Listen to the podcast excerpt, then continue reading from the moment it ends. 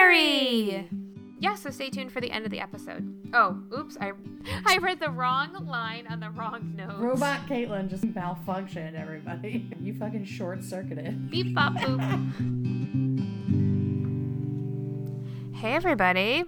Hey, hey, hey. Yeah, if you don't know, I am Caitlin, and this is my beautiful host, Kate. What up? And together we make up Hey Beautiful. And we are the podcast that watches every episode of How I Met Your Mother 1 week at a time, and we talk about it. Spoiler-free, of course. Oh, yes. That's very important to us. But yeah, that's what we do, and however you found us, we're glad that you did. Yes, welcome. Thank you for being here.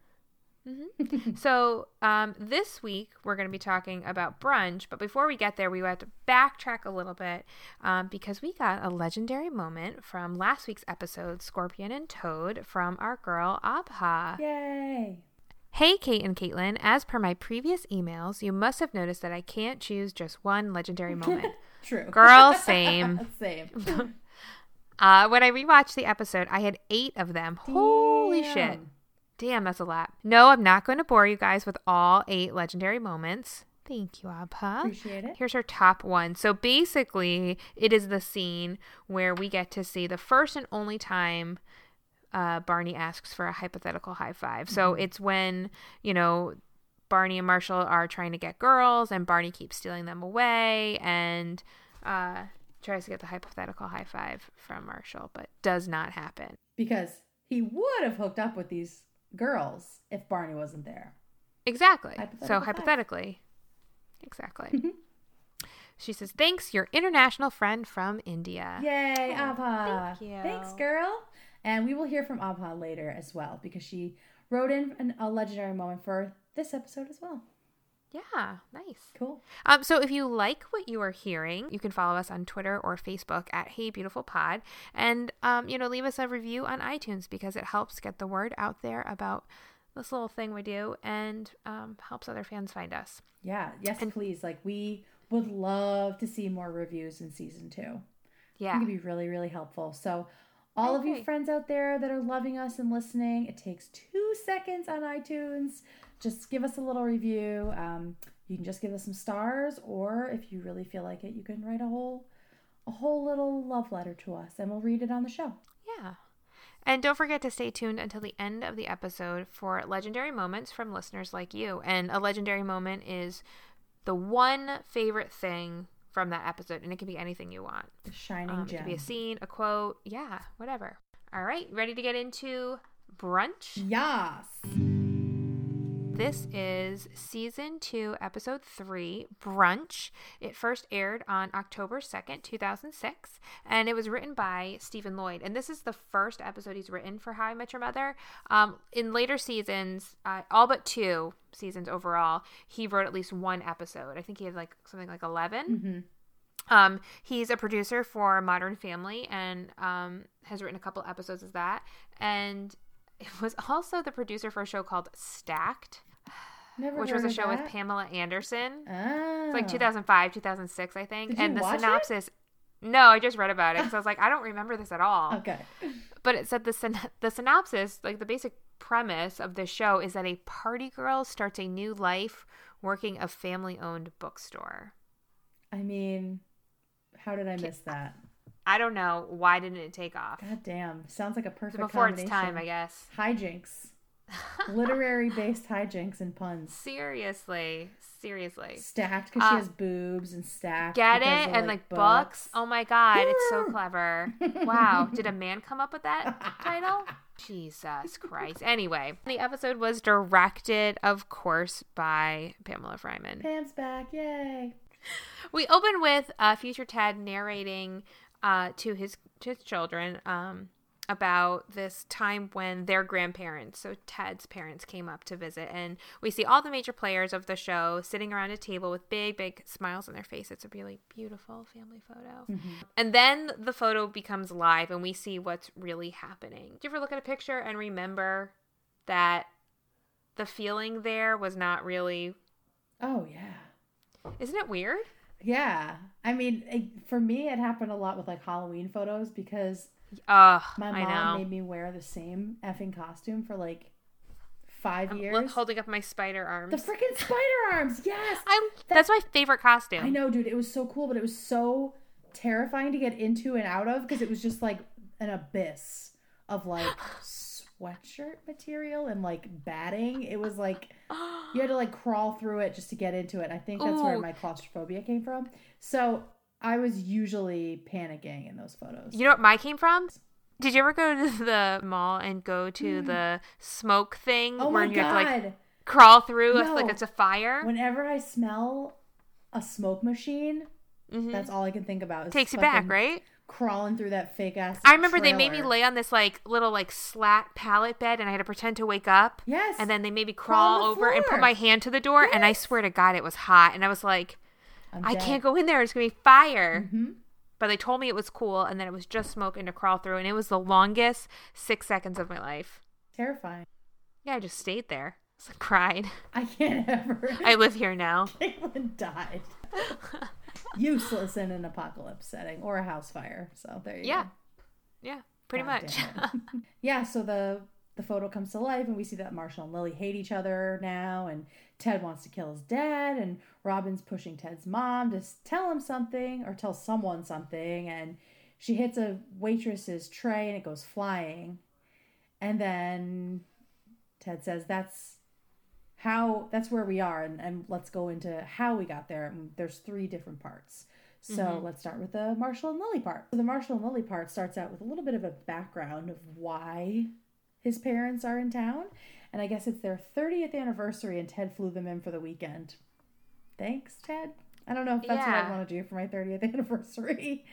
I mean, I guess you want to see your kid, but... Counts. Right? Send them somewhere tropical, yo. God. Yeah. And not with you. Right. We also learn that Ted's parents don't like talking about basically anything. Mm-hmm. Nothing real or tough. And we first see that when Ted's mom says his cousin had a great time at that spa, which in actuality was a court-mandated rehab program from cocaine. So this is the first time we see in action the kind of mentality that Ted talks about later when it comes to being from the Midwest, which is just shoving down all those feelings and not talking about them. Sounds familiar. I was gonna say, like, someone on this podcast likes to do. And one thing to note as we go through these flash forwards and flash backwards is each story starts a little bit earlier. So this one is like the latest. Robin and Barney have both met the parents, and we see Lily and Marshall coming out of, I guess, Marshall's bedroom now with a bunch of CDs. Remember CDs? Yeah. Remember? I thought that was just so precious. I was going to say that. They were like this cherished possession. Like, you need to split up these CDs because there's no other way for us to get this music. And it's expensive to buy a CD. It is. You know? So they've got their classic CDs, and they're sort of making amends. It reminded me of having to divide up my stuff. Ooh, yeah. With my ex. Mm-hmm. And I'm still bitter about losing... all the Seinfeld DVDs, because we had the collector's edition. Well, I bought like the collector's edition small puffy shirt. Rude. And like also, so bitter. You lost the Seinfeld collection. I got Curb. Interesting. Marshall and Lily are, acting like they're pretty cool with everything. Meanwhile, Ted's mom can't even say the words breakup. So she just keeps gesturing. Yeah.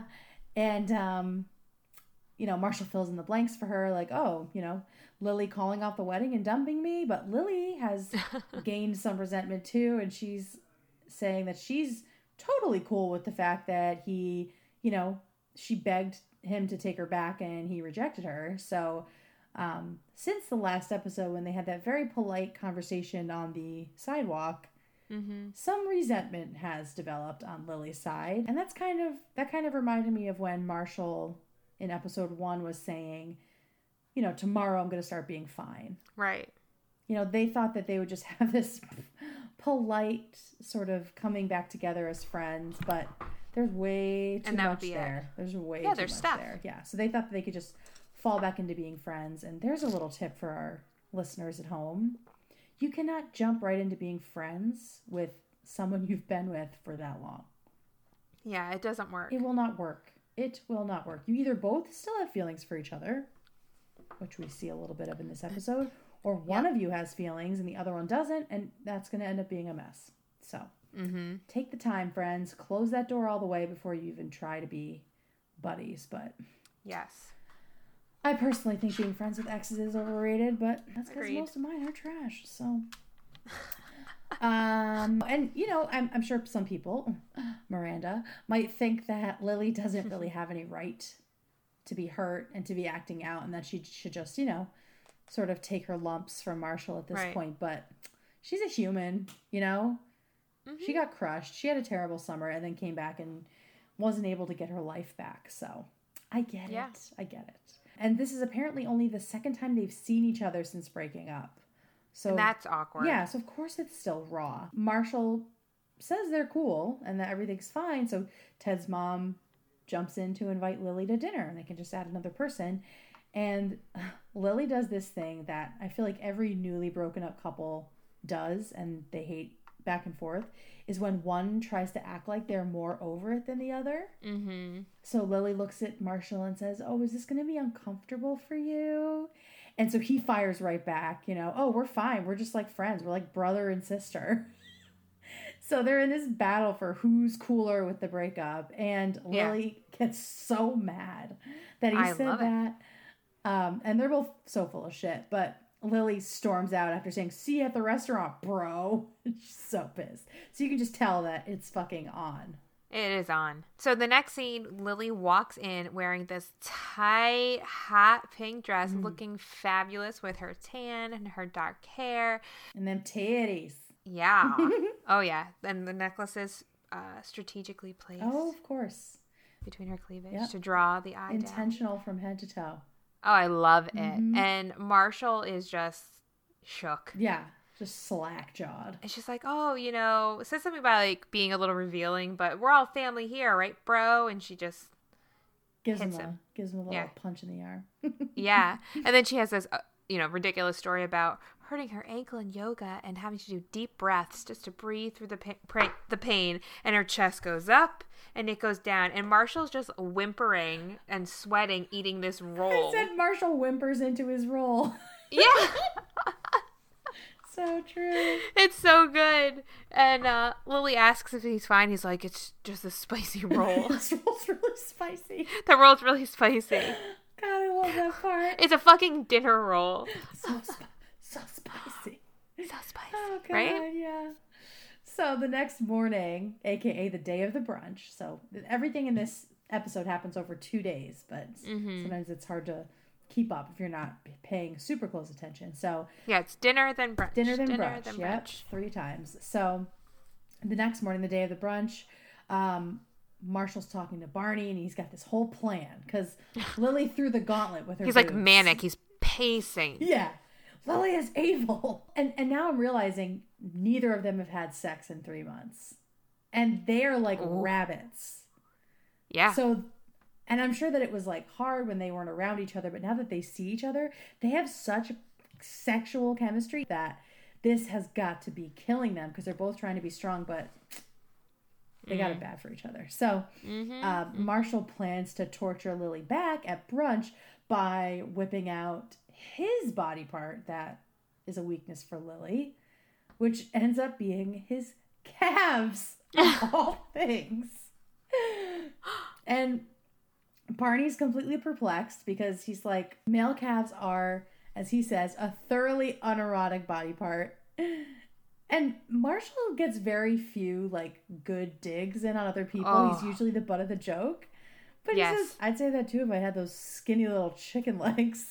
And his face is perfection. So dismissive. He's like, yeah, I'd say that too if I had those skinny little chicken legs. I watched it like 4 times in a row. He's just feeling himself so hard. He is. It's so good. But I love Chris's calves. Yeah. And I love his forearms. Like, he'll send me pictures of his forearms every now and again. Like, his hand. That's like your dick pic is his forearm. Yeah, I just want his, like, forearm. Yeah. Hey, give me that forearm, daddy. Like, it's like, he's got, like, you know, like, man hair. And then he's, you know, like a thin like a fit guy, and you could just see like his muscles ripple under. And I don't like muscles. Yeah, he is. Gross. Ropey. I know it's strange, but whatever. That's what does it for me. Does he have a weird body part on you that he likes? I don't know. I'm trying to think. Just the usual TNA. Probably. Yeah, probably. Let me ask him. Just ask him right now. Yeah, let me type a little message. Hey, Chris. Quick question that we're definitely not going to air on the podcast. No, but I just need to know. Yeah, we can keep moving on. I'll just tell you when it comes up. Oh, yeah. No, well, I can tell you Liz. Yeah, what's Liz's? Likes my shoulders. Ooh. She has a thing for, like, girls with broad shoulders. Look. It looks like a dick, Caitlin, with a watch on it. Oh, no, but that's not why I like it. I just love his arms. No, I know, but it's just funny. I know. Like, I guess that is weird. My arm's looking good today. I'm going to send Caitlin a dick. Just snap a quick pic. Well, is it a dick or is it his arm? It looks like a dick with a watch on it. It is. Surprise. Surprise.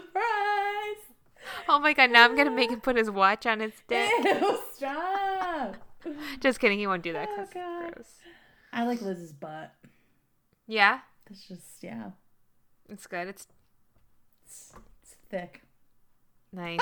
I love a good butt. I didn't think I really liked butts too much, but I do. Yeah. See, she kind of made me an ass man. Yeah. Isn't that funny? Yeah. You just love what your partner's packing, I guess. Yeah. Yeah. Did Chris say anything yet? No. Table that for now. Stay tuned, folks. And then we cut to brunch. And Marshall strolls in, and Lily is still pretty smug from last night. Mm-hmm. You know, asking if he's okay. And looks a little feverish. Yeah. Little does she know he's about to get the upper hand, because he sits down and says, oh, it's kind of warm in here. And then zips off the bottom of his pants. Which I love. He couldn't have just come in shorts. He had to do, like, the strip, you know? Yeah. And he, like, pulls it over his sneakers. Oh, yeah. And it's, like, so awkward to watch. The unsexiest thing ever. But Lily, they have, like, the sexy music in the background. And she, like, you can see her on her face. She's like, what are you doing? Yeah. Full porn music. Lily looks, like, scared. Like, she can't contain herself. Mm-hmm. And Liz totally has several pairs of those zip-off pants, by the way. And Marshall's like been doing a lot of toe lifts lately. I loved that part. I really died. Like, ramping up. And then they do this like slow-mo of him massaging his fucking hairy ass calves. I love it. And like then they cut to it's like his face and there's like a lot of eyebrow. Oh yeah. And, like, a lot of head swiveling. He's like, ooh, it's like such a porno. I love it. And Lily is just like on edge. And then we cut to the bathroom moments later and she's just climbing him like a tree. Yep. And they walk out afterward full of regret. And they note that they walk past Robin and Ted's mom. And Lily just says, you know you have a punter's leg. I love that line.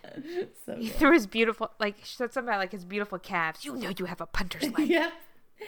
And so then they get into this fight. So this is before the photo's been taken. So this is as their fight ramps up to I hate you. They're fighting about who has been trying to seduce who. And really, they're both dying to get close to each other, but they're both fighting it. So they just keep fighting about it. And, you know, Marshall jabs with the San Francisco thing. And so Lily gets even more mad. And she says, oh, I want the Beatles anthology. And Marshall says no, and also that U2 box set, all Dave Matthews. So cold-hearted, he didn't even care. I wish he'd put like Nickelback in there, but then he'd have to buy the CD. He'd have to buy it, yeah. So yeah, they've officially reached the petty portion of this breakup, and that seems to be because neither of them really want to be broken up, but this seems like the thing that they have to do. Yeah. But I just wish they would, as I always say, talk to each other and figure this out. Right. Yeah. And we see Barney and Ted talking from earlier in the episode. And Ted's like looking at his dad. He's like, I'm going to kill him. I'm going to kill him. And I just want to take a moment here too to talk about the actors that play Mr. and Mrs. Mosby. Yay. Great. Yeah, so we have Virginia Mosby is played by Christine Rose, who's in, like, literally everything. So many things, yeah. Like, everything. I don't even know what to say. Heroes was a big one recently. Yeah, Heroes was a big one. She was in, Murder, She Sat Down and She Wrote. What the hell is that? Oh, it's the RuPaul podcast. That's what RuPaul calls it. Oh. Murder, She Wrote, because he loves it. Oh, cute. Murder, She Sat Down and She Wrote. Anytime someone had a guest appearance on there, Ru has to ask about it. Oh. Or if they say something about Maine, he's like, wherever it takes place, like, and do you know Jessica Fletcher? I love RuPaul. Me too. Mm. So, yeah, she's been in literally everything. I mean, you just look at her face and you know her. Yeah, she's a great character actor, and then she's had some bigger stuff, too. Yeah, definitely. That's awesome. And then Mr. Mosby, Al, is played by, of course, Michael Gross, who you best know from Tremors, of course. Oh, yes. Yep.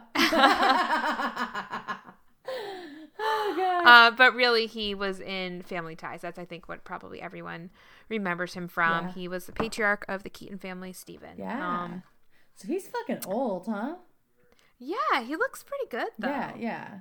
I mean, that was like I don't mean like he could get it, but he looks the same to me. Yeah. And we see a lot of both of them, more of Virginia throughout this series. And she's great, and her character development is awesome. It's so fun to watch. It's really well done. It's really fun to watch. So we have to go back now, and we have to see that piece of the story. And we start with Barney showing up at the apartment to meet Ted's parents. Obviously, because, I mean, he's Ted's best friend, and yeah, why wouldn't he want this momentous occasion to meet them? Yeah, the biggest day in any man's life is his best friend meeting his parents. Exactly. And Barney's like so confused, and he's like, "Well, don't you tell them all the legendary stories about me?" And Ted clarifies and tells us, you know, the list of things that he talks about with his dad, baseball. And he has this like great pause where you think he's going to go further, but it's nothing. It's literally just baseball. That's all they talk about. Single list. Yes. Single item on that listicle. And I just love when Barney walks into the apartment all like expectant. Yeah. He's like, he's got his arms open, ready to be like welcomed and celebrated as this best friend. And no one's there. Barney's a little bit, I think, crushed. And Robin points out that in small doses he's okay, but he's not exactly the kind of friend that a parent would want for their kid to have. And this scene, Barney takes like a few steps closer to Robin, just making eye contact. He glances down once and he goes, "Oh, really? Then I guess those shoes aren't the thing you're most wrong about today." Shame. And like, fucking shade loved it. Alert. So shady. Shade alert. Read her for filth. Mm-hmm. And cue the knock on the door. And so now Robin's kind of frazzled. It's always scary to meet parents. And right, and now you got this guy, this fucking master manipulator breathing down your neck. Exactly. And he's just like totally shattered you because you know she put a lot of thought into that. Oh, yeah. And he knew that. Yeah. So it was just, he is so good. You know, Patrick Harris. We talk about that all the time. Oh, yeah. But he's amazing. So Ted is introducing Robin just as like Barney kind of swoops in and shakes their hands. This is probably one of my favorite Barneys. Like this version of him, yeah. I love because you see like the depth that he has for these schemes. Oh yeah. You know, like he makes this reference to meeting Virginia and he says, "Oh, that needlepoint bless this mess pillow you made for Ted. What a stitch. Oh my God." You know, he like remembers, and you don't know how he even knows this information, but it's very specific. Yeah. So he is like a fucking sponge and just files everything away for later use. And I love it. Yeah. And it's not all just about like getting laid. Like, no, he uses those same skills. Yeah. On everybody. I love it. It's very Eddie Haskell. That's exactly what I was thinking too. I just actually, when I started talking about the scene, I realized I did not put that in my notes to bring up, so I'm glad that you did. Yeah, gotcha. Very much Eddie Haskell. Right. Yeah, so he has them laughing, joking. Robin tries to make a similar joke, and it just really falls flat. Yikes. Lead balloon. And it's just, you know, Barney's really kind of shaking her up, mm-hmm. you know. And so, you know, Robin makes a comment about going to dinner at 8 at this restaurant at San Marino, and Barney scoffs and laughs, and he's like, no, oh, you're serious? We have to try Casa a Pezzi, best salmon risotto I've ever had. And then Virginia just like has all eyes for Barney and says that she loves salmon risotto. And Barney turns, looks Robin dead in the eye, and says, I know. Such a psycho. Game, set, and fucking match, yeah, Barney. Like, you don't even need to do anything else after that because it's perfect. Yep. What a freaking monster. Oh, so good. But we find out that's a really busy restaurant, and there's no way that they could get a reservation for that. But it turns out Barney knows the head waitress there, which is ironic. And you think he's going to make this sexual joke, and Ted gets really uncomfortable. Mm-hmm. But he says, it's ironic because we both work at a homeless shelter where he serves the food. Where do you volunteer, Robin? Just so, like, he's obvious about it. I love it. This is like, that's who I want to be. There just didn't need to be a competition, and he just makes one, which actually, yeah, that's how I am too. So I have isn't that like, to say. Yeah, exactly. When you put it that way, you know, like I want to win. Yeah. I like winning. Winning feels good. Yeah.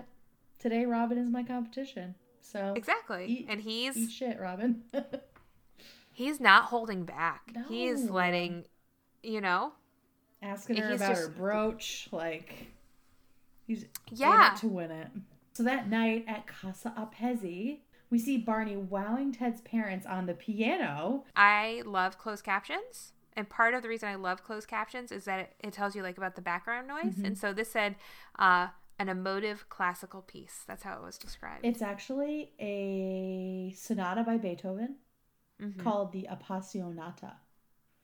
Oh, nice. Thanks. Nice little accent there. Up. So, so it turns out, thank you. It turns out that this is Virginia's favorite sonata, which of course somehow Barney knew. And could play. Maybe he learned it just for this. Of course he did. He has learned other skills. We will see him learn other skills just for a bamboozle. So. I love his dedication to the bit. And his follow through. The money plus personality disorder. Sky's the limit. It's beautiful. Sky is the limit. Anything. No self doubt. None. No human emotion or conscience getting in the way. Mm-hmm. If only. Not to romanticize mental illness or anything, but anyway. So we see a little bit more of Lily torturing Marshall that we didn't get the first time. You know, she's dropping a ice cube down between her clavage, and Marshall's pissed and tries to get up, but nope, he has a boner, so he has to remain seated. And at the end of dinner, Barney wants to hit McLaren's. Everyone says no except Ted's dad. Who says he wants to knock back some cervezas. And Ted is so bewildered, he just says, did he fall? Which I love. I love that.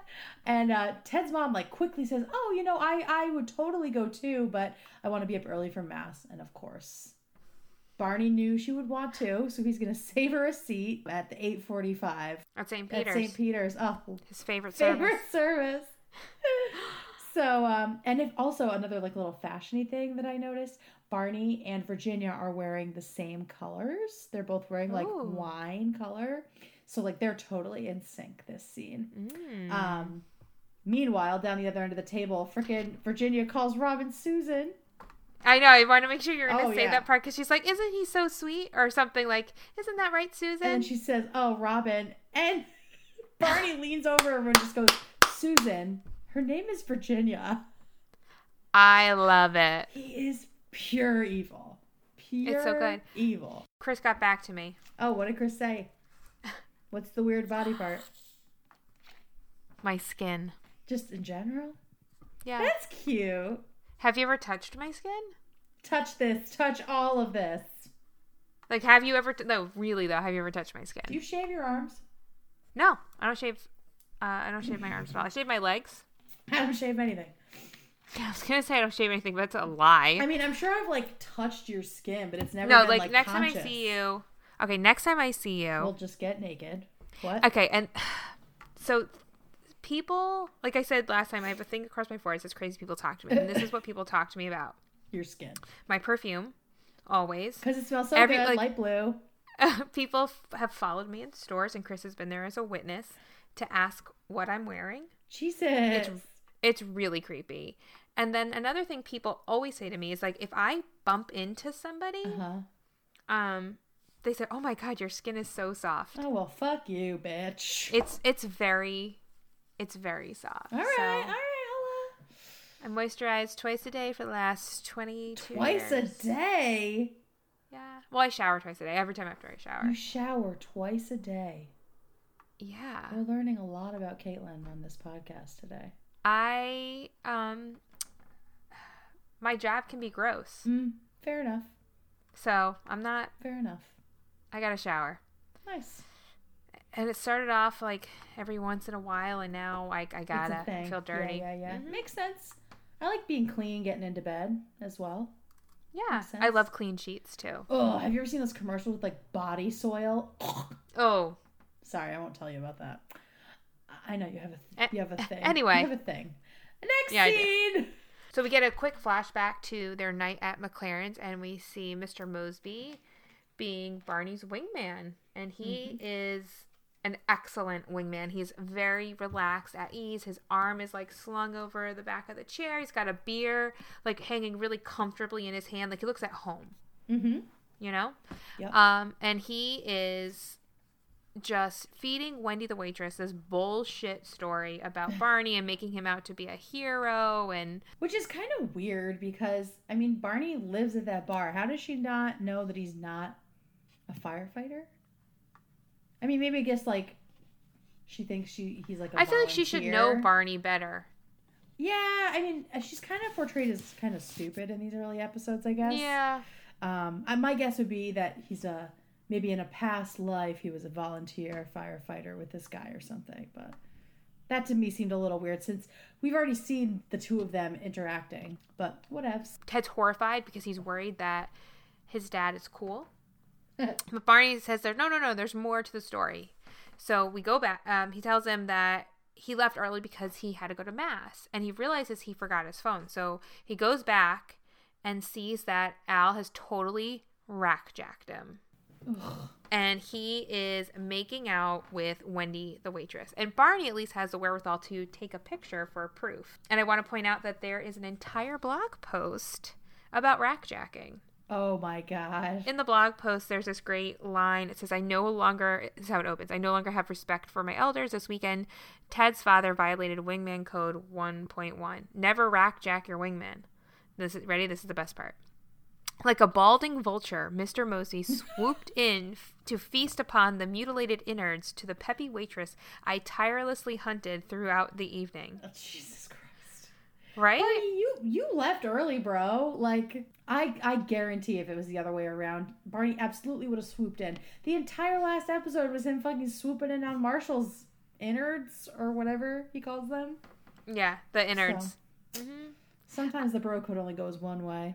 Right? It also talks about Barney stints in university awaiting accreditation, and there's suggested courses of study. Oh, my God. It's like Trump University. Yeah, right? Probably the same amount of, like, sexual assault training. Yeah. Oh. Yeah, so we cut back, and Ted is just so upset. He can't believe, like, his dad cheated on his mom, especially remember why they're in New York. They are there to celebrate their 30th wedding anniversary. Right. Barney gives him, like, some fake stat about, you know, 83% of people married longer than 6 months have something going on the side or whatever. And then Ted calls him out on using 83% for all of his fake statistics. And then Barney has this really great line. He says something about, like, oh, well, I suppose, like, you're calling me, like, a liar or something. Mm-hmm. And he says the people at www.swingers.openmarriage / legalized polygamy or some crazy website disagrees. And I always want to, like, search that. Then me too. I don't want that in my search history. Why not? I don't know. I just feel like it would be weird. But also, there's like a backslash before the .org, so it's definitely not a real website. Yeah. Or maybe it is, and they didn't want to, like, I don't know. Because they do. I mean, the show does create most websites they reference. Mm. So I feel like I might have to look into this, but I don't know. We'll see. But yeah, so he's a huge proponent of open marriages. Yeah, yeah. And it's true. I mean, I think a lot of people, like, if you're together, like, 30-plus years, like, I listen to Savage Love. Oh, you do? Savage, yeah. And it's awesome. I hear it's really good. It's really great. I mean, I've learned a lot about sex and relationships. But it's amazing how many older people call in because they've just opened up their marriage and, you know, they're learning how to navigate it. So, I mean, it's not... Barney's not wrong. And he's also not wrong about how often people cheat. I mean... No, yeah. People cheat a lot. Yeah. I mean, there's a lot of people that aren't built for monogamy and... Yeah. They feel like they have to pretend they are, and then everybody ends up hurt. Because of what, like, society expects of you. And if you go to, like anthropological roots or whatever bullshit, like, that's not what we were made for. Yeah, yeah. I mean, I would fucking murder somebody. Would you? Personally. I could never do an open relationship. I'm just, too jealous. Too jealous. But it works for a lot of people, so. Yeah, it does. I know. It's funny because, like... one of my friends told me she was approached by another friend of theirs. Then they were like swingers and they wanted to swap. And I feel like, I don't know, like there's a secret self to people that you don't really see. Totally. You know? Absolutely. Like serial killers. I'm not equating serial killers with people. You heard it here first. Swing or open marriage. Caitlin thinks that swingers are also serial killers. No, I do not believe that swingers are serial killers, and I don't put them in the same category. I just mean that people have secret selves that you don't realize. Yeah, yeah, yeah. Mm-hmm. People are getting freaky out here. How about freaky, sneaky. In that line of thinking, you know, Ted can't believe that. Well, you know what? He doesn't even consider that.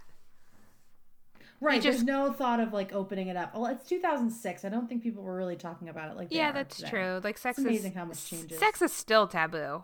Yeah. Oh, yeah. Yeah. But, which is ridiculous. Yeah, he doesn't even think that there's some sort of arrangement. He just immediately goes to, my dad is cheating on my mom. What are you smiling about? Chris just sent me a message. He's like, why? Like, you're talking about swingers down there? Yeah. I said, yeah. And he says, he can hear us. Yeah, Chris, what? All right, anyway, so, yeah, like, he doesn't even consider that as an option. It's just that his dad's not being faithful. Mm-hmm. Which I guess to him is the least horrifying option, because to think that your parents like having sex and like having sex with other people is just probably that's a lot. Beyond him. That's a lot. That's a lot to He'd rather think of his dad as cheating and on their wedding anniversary weekend than or when they're celebrating it anyway. Hall pass situation. Yeah, and he can't even confront his dad about it. Like, he tries to. He tries to, and then he makes a reference to like a fake baseball stat. Yeah, from what, Major League? I think? Yeah, something like that. You think Serrano's gonna get a shot at the RBI title? Yeah. Oh God, those Buckeyes. And then we cut back to where the waitress is taking the picture, and we're caught up. So now we know it's time for the third piece of the puzzle. We get to hear about Ted and Susan. Yeah, Ted and Susan. So it's time for the Ted and Susan story. We cut way back to the very, very beginning of the day, way before his parents show up, way before Barney comes in. And Ted is preparing Robin for their visit, mostly for interactions with his mom. Because apparently, every girlfriend Ted has had, Virginia has grilled her about when... she wants to get married and start popping out grandkids. And so Ted says, look out for it. It always starts when she brings up my cousin Stacy and her litter of children. And we will see Stacy later on. Robin's kind of panicked because we all know Robin. We know that she doesn't want to get married or have kids. It's still, to me, kind of wild that Robin can be so open about how she doesn't want to get married or have kids when she knows Ted wants those things. Right. So the show never really hides their their incompatibility, and it gets pretty obvious later in this episode. They both agree that she should lie instead of telling the truth. Which, I mean, not the worst. I mean, it's the first time you're meeting. Yeah, it's fine. At dinner, we see Lily and Marshall talking nicely, and I love this part. Lily thanks him for the YouTube box set, and Marshall says, I know it's important to you. And this is before the pettiness, so... Yeah. I love how they layer this shit in. It's so good. Me too. So we hear Virginia mention Stacy being pregnant again, and then Virginia follows up with a question to Robin. And you see Robin get ready, I'm ready to deal with this. Here we go. I'm really his girlfriend if she's asking me this, right? And she asks how, what it's like to be a journalist. And Robin just yells, I'm just not ready. And then realizes what she did. And she not so gracefully recovers and just says, it's great. And Virginia then says, good. Focus on your job. Your career clock is ticking. There's time for marriage and kids later, which is surprising. Yep. That's not what I expected her to say the first time I had seen this. And then Barney notices a piano and gets up and starts playing. So then we know when that happens. Yeah. So the next morning, the day of brunch, Ted is relieved that his mom didn't grill Robin, and Robin is kind of upset about the lack of baby talk, which you wouldn't expect from her, but it's because she thinks that she's the one girlfriend that his mom doesn't want him having kids with. Right. And then we cut to brunch, so everyone's clearly in a great mood at this point. We know everyone's stories now going into brunch. And I think it was Barney says, where's Marshall and Lily? And at this point, we know at this point in the at brunch, they're in the bathroom having sex. So when Ted says, they're probably off going at it somewhere. We think they're fighting. Right. So it's like a double meaning. And like you said, how they layer it. I love that it has a different meaning. Mm-hmm. And you get a little bit more. And it's funny now that you know and they don't know. Exactly. The waitress stops by to see if Virginia Mosby wants any more coffee. And she says, oh, how sweet is she to Robin. And this sets Robin off. So far off. Robin just says, oh, if she's so sweet, maybe she should have Ted's babies. And this is her second day meeting her boyfriend's mom. So to me, it's pretty clear that Robin hasn't met a lot of mothers. Mm. No. I feel like moms could have done worse on that first day to piss her off. Yeah. So she's very wounded by this. I think a lot of it's about the competition, not necessarily anything else, because Robin loves the competition. She storms off. She tries to get into the bathroom, but bathroom's locked because somebody is in there doing something.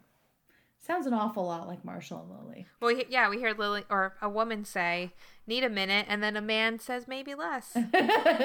Virginia follows her to the bathroom, and Robin just starts rattling off all the reasons why Virginia should want her to be the mother of her grandchildren, all about her genetics, including her perfect eyesight, non-porous teeth, perfect eyesight, which everyone had, even her schizophrenic uncle.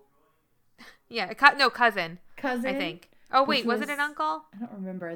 I don't know, but it was. I wrote cousin, but now I think it's uncle. Very unfortunate for the people around the bell tower, which I thought was funny. But he was a very kind man, she says after that. The door opens to the bathroom, and we see Marshall and Lily come out, and Marshall zips up his pants, but it's not the zipper, really. It's his knee zipper. Yeah, I was saying, what is that? Knee zipper. There's probably a name for it. Liz probably knows the name for it. Virginia makes it clear that she likes Robin, but she doesn't want Robin to make the mistake of getting married too young. Mm-hmm. And that right there is a pretty big tip.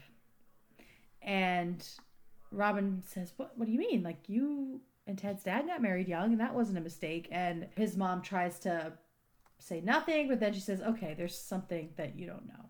So we cut back to the table, and we're all caught up now. So we're back to Lily and Marshall wishing eyeballs would explode and faces would melt off, and Ted wanting to kill his dad, and Robin telling Virginia that she needs to tell him right now, and Virginia knocks over the tray. So going forward. Yeah, we finally see what happens after that crash. We see Al rushing over to help the waitress, and he calls her sweetheart, which probably just a nice Midwestern fella. Yep. You know, but that is too much for Ted. And he says, the only sweetheart in your life should be the woman you married 30 years ago, not the waitress from last night. He calls her the waitress that fell, a floozy, and tells her to stay away from his dad, but also apologizes a little bit. And Virginia is just like outraged and wants to know what's going on. And so Al then confesses that he hooked up with a waitress. So he just admits to his infidelity to this entire table. Just like that. At brunch, you know, no big deal. Of all places. And Virginia only can muster up an O, which disappoints Ted. Right. And she goes, ooh. And she's like, kind of, we're going to have a serious talk about this. Like, not serious, like but trying to put on a show. Yeah, shaking her fist. And I think she, like, punches him or something. Like slaps him, yeah. Yeah, and so Robin kind of, like, interjects. And then Virginia realizes that, like, all right, she has to say something now. Mm-hmm. And she, you know, as we saw earlier, like she's not even sure how to say that. Say something has happened. She doesn't really know what to do. And Mr. Mosby just kind of helpfully explains that they're divorced. Face crack. Everyone's uncomfortable. Ted is full of questions, and we find out that it wasn't a snap decision. They've been separated for over 2 years. And officially divorced about 10 months ago. Oh, time flies. Yeah. They're just, you could see like they're relieved. Yeah. You know? And they are just like feel excited about it. Yeah. They're like their lives are theirs again, I guess, you know? Mm-hmm. But Ted is just outraged and asking how could they do this to him. And he's like, you know, Christmas like 2 years ago. And his dad says, we thought about telling you kids then, but it just didn't seem very Christmassy. Oh, the Midwest. And you can, yeah, exactly. And you can see right then and there the house that Ted grew up in. Oh, yeah. You know? Yeah. And then Ted points out that he bought them a tandem bike. He really thought that they were so insanely in love. Yeah. Like, wow, to be that far off. They are the reason he has all these crazy illusions about love. And they are divorced. How about that? Oh. They did this to him. God damn it. I know. But, you know, just a side note about the tandem bike, it didn't go to waste, because Virginia and Fred love it. Oh, who's Fred? He's actually Ted's orthodontist, childhood orthodontist, and Al set them up, and it's her, boyfriend. Man friend. I don't, that seems gentleman weird to call. Gentleman caller. Yeah. Yeah. Ted decides he's had enough and just kind of gets up and leaves, and, Barney then says to nobody, like he looks around like, oh, like he just realized the sun is out or something like that. He goes, you know, he did mention he was divorced last night. God damn it, Barney.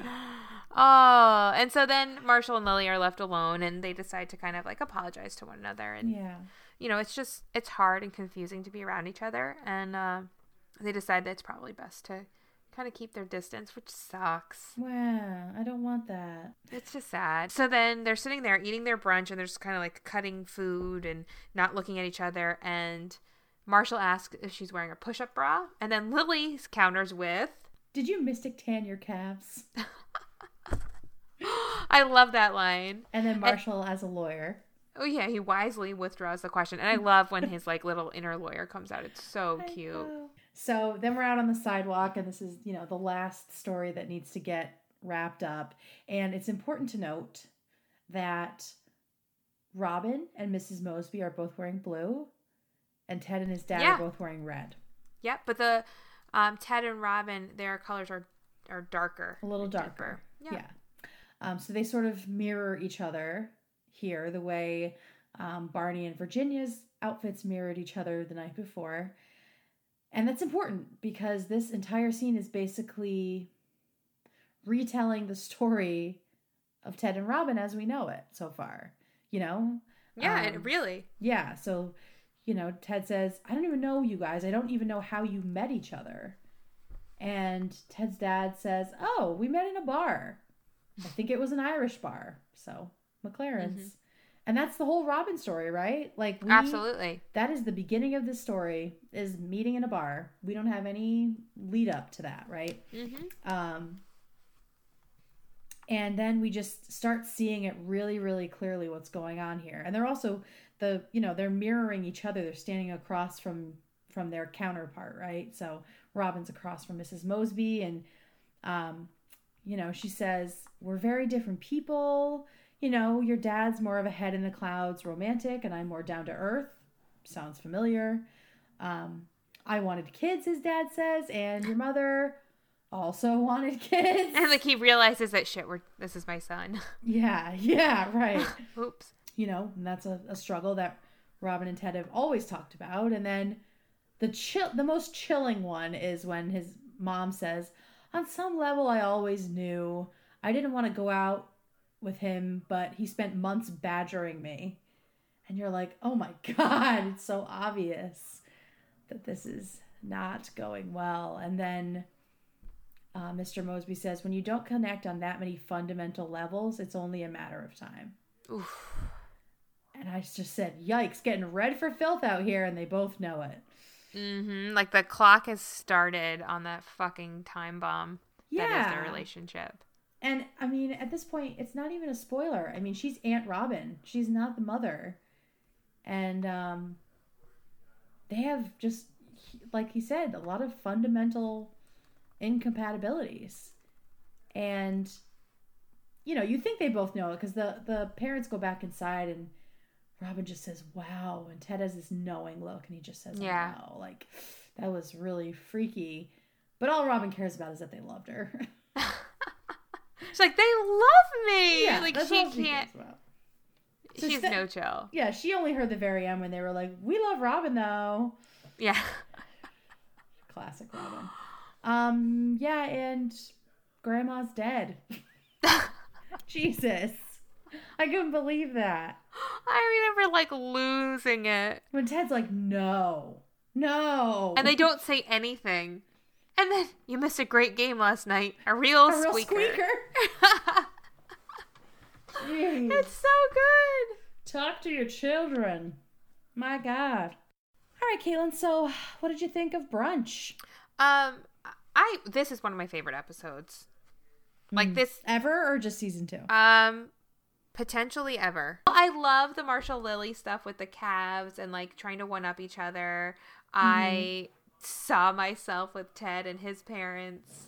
Yeah, I don't know. The time structure. The time, of course. Cool. Barney. You love that shit. I love the time. And of course, anything with Barney. So I guess it's a solid. It really is a solid episode. It's so solid. I thought Carter and Craig wrote it. Yeah. It doesn't feel like was it Stephen Lloyd or something? Yeah, someone else.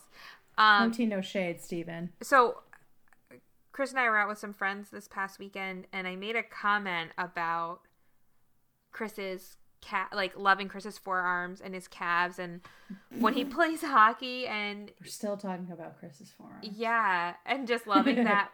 Weird parts of his body, because I don't remember how it came up in conversation, but it did. One of the people we're out with like said, "Oh, you watch How I Met Your Mother because it reminds me of Lily talking about Marshall's calves." And I said, "Oh my God, yes, I do a podcast, and that's the episode we're reviewing." Yeah, they're listening now. Well, not obviously. Who is it right now? Huh? What's their name? Lexi and James. Hello, Lexi and James. Hi. Welcome to our podcast. Thank you for listening. Please review us on iTunes. Please do. I mean, this is a great episode. I thought that you would love it the most because of the way they play with time, which is something you've talked about a lot.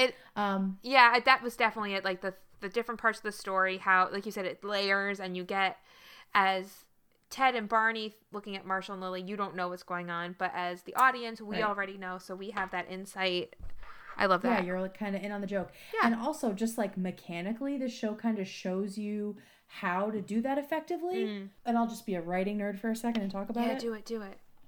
So I don't think you can do a scene or do an episode like this without anchors.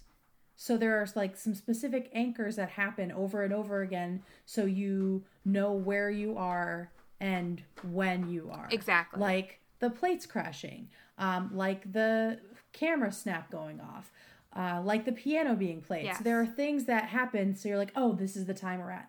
So you kind of have to have sort of symbols or signatures, things that happen in every story in order for you to feel anchored and to know what's going on, or you'll just feel confused. Right.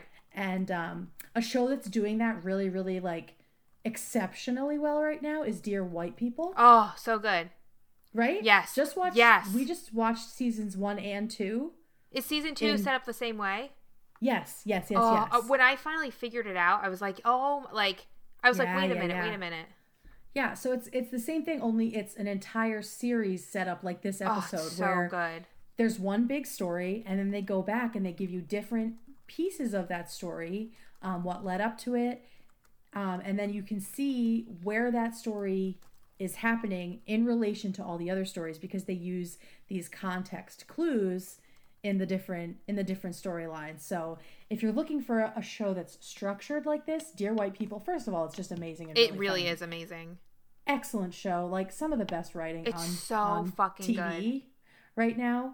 And the structure is so cool. It's really, really, really cool. So that's all that I could think of after watching 48 hours straight of it, basically. But yeah, and otherwise, I mean, we get more Marshall and Lily. They get to be funny together. It's not just them sort of being angsty about the breakup. We will get some of that, which is good.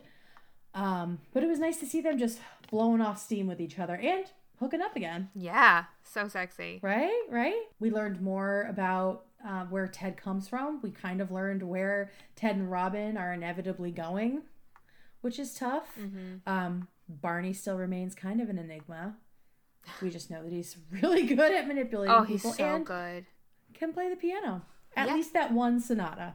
I have a feeling his piano teacher was like, okay, we're going to start with scales. He's like, absolutely not. No. That's not what I'm here for. It's the... What is the name of it again? Appassionata.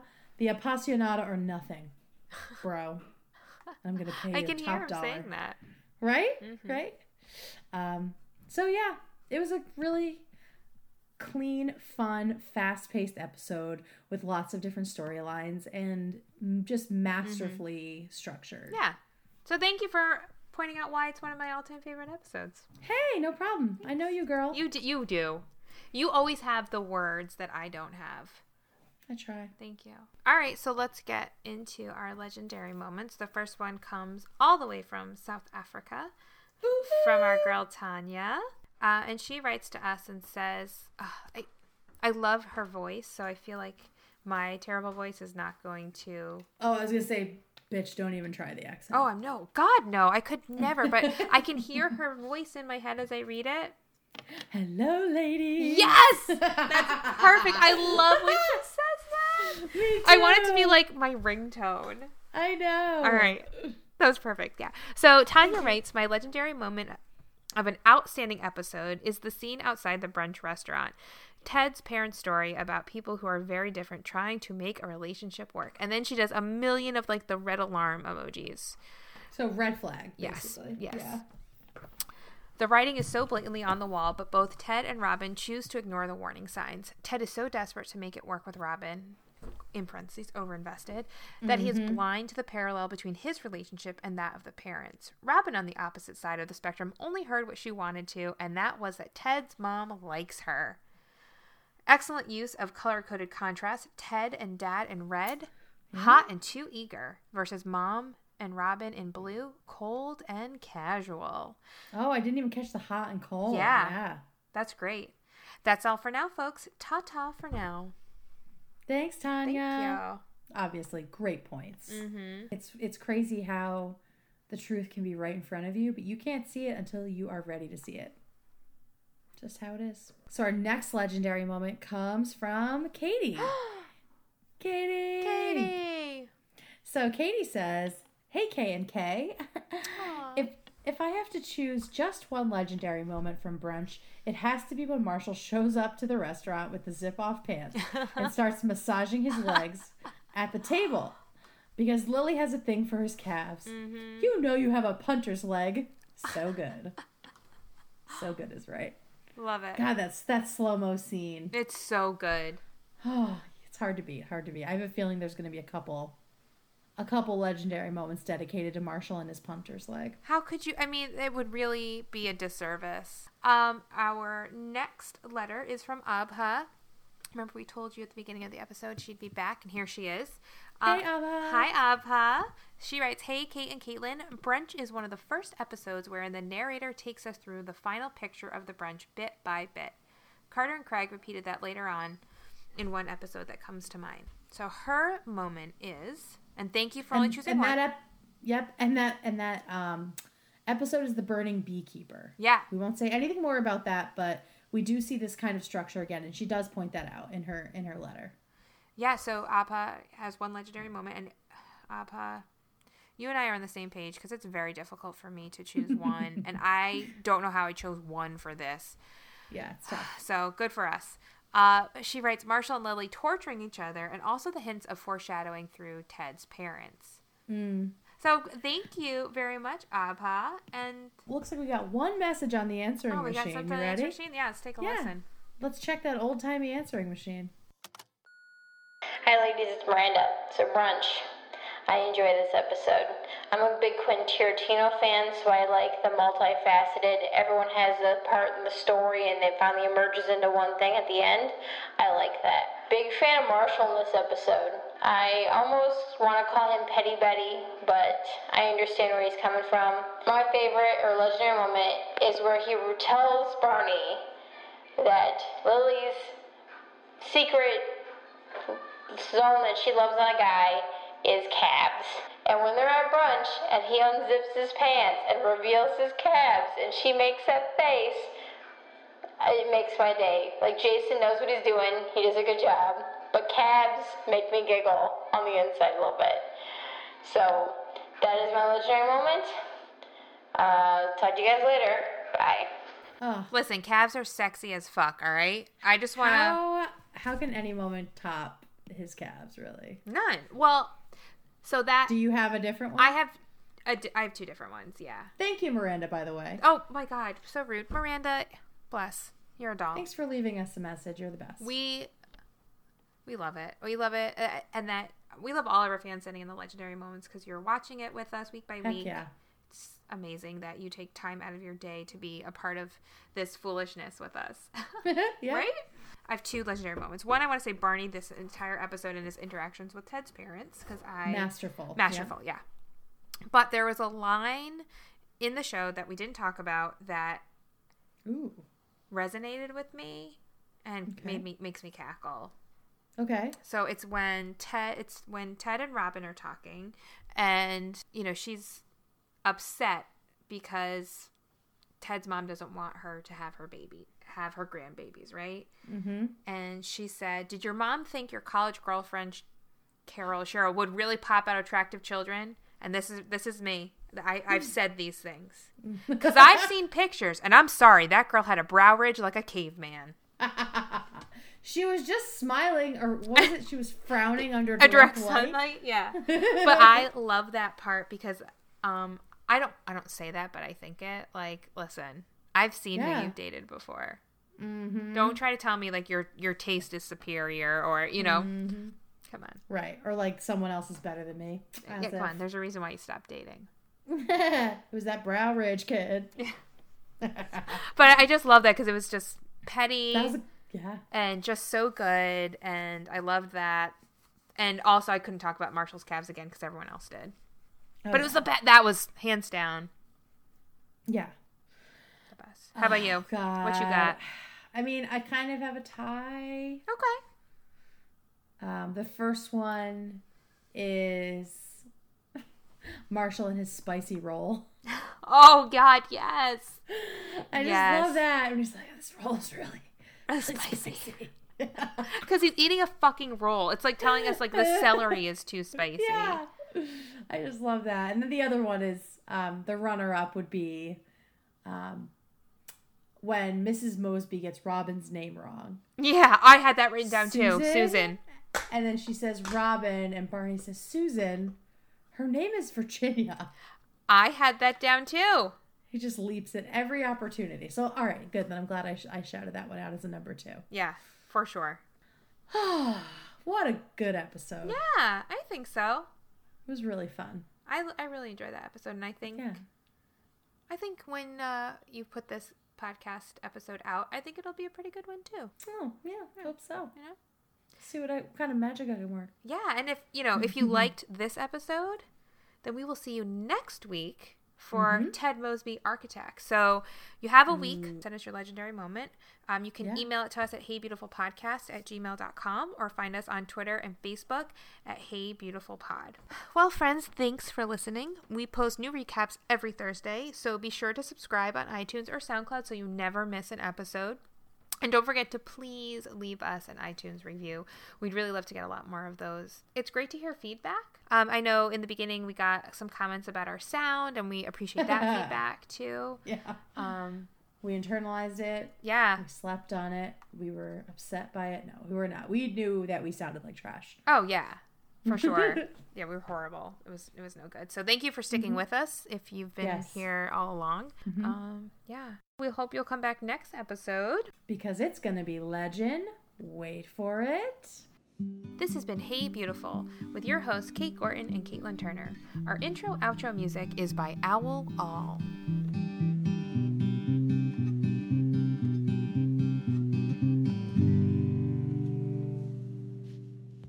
So we start out.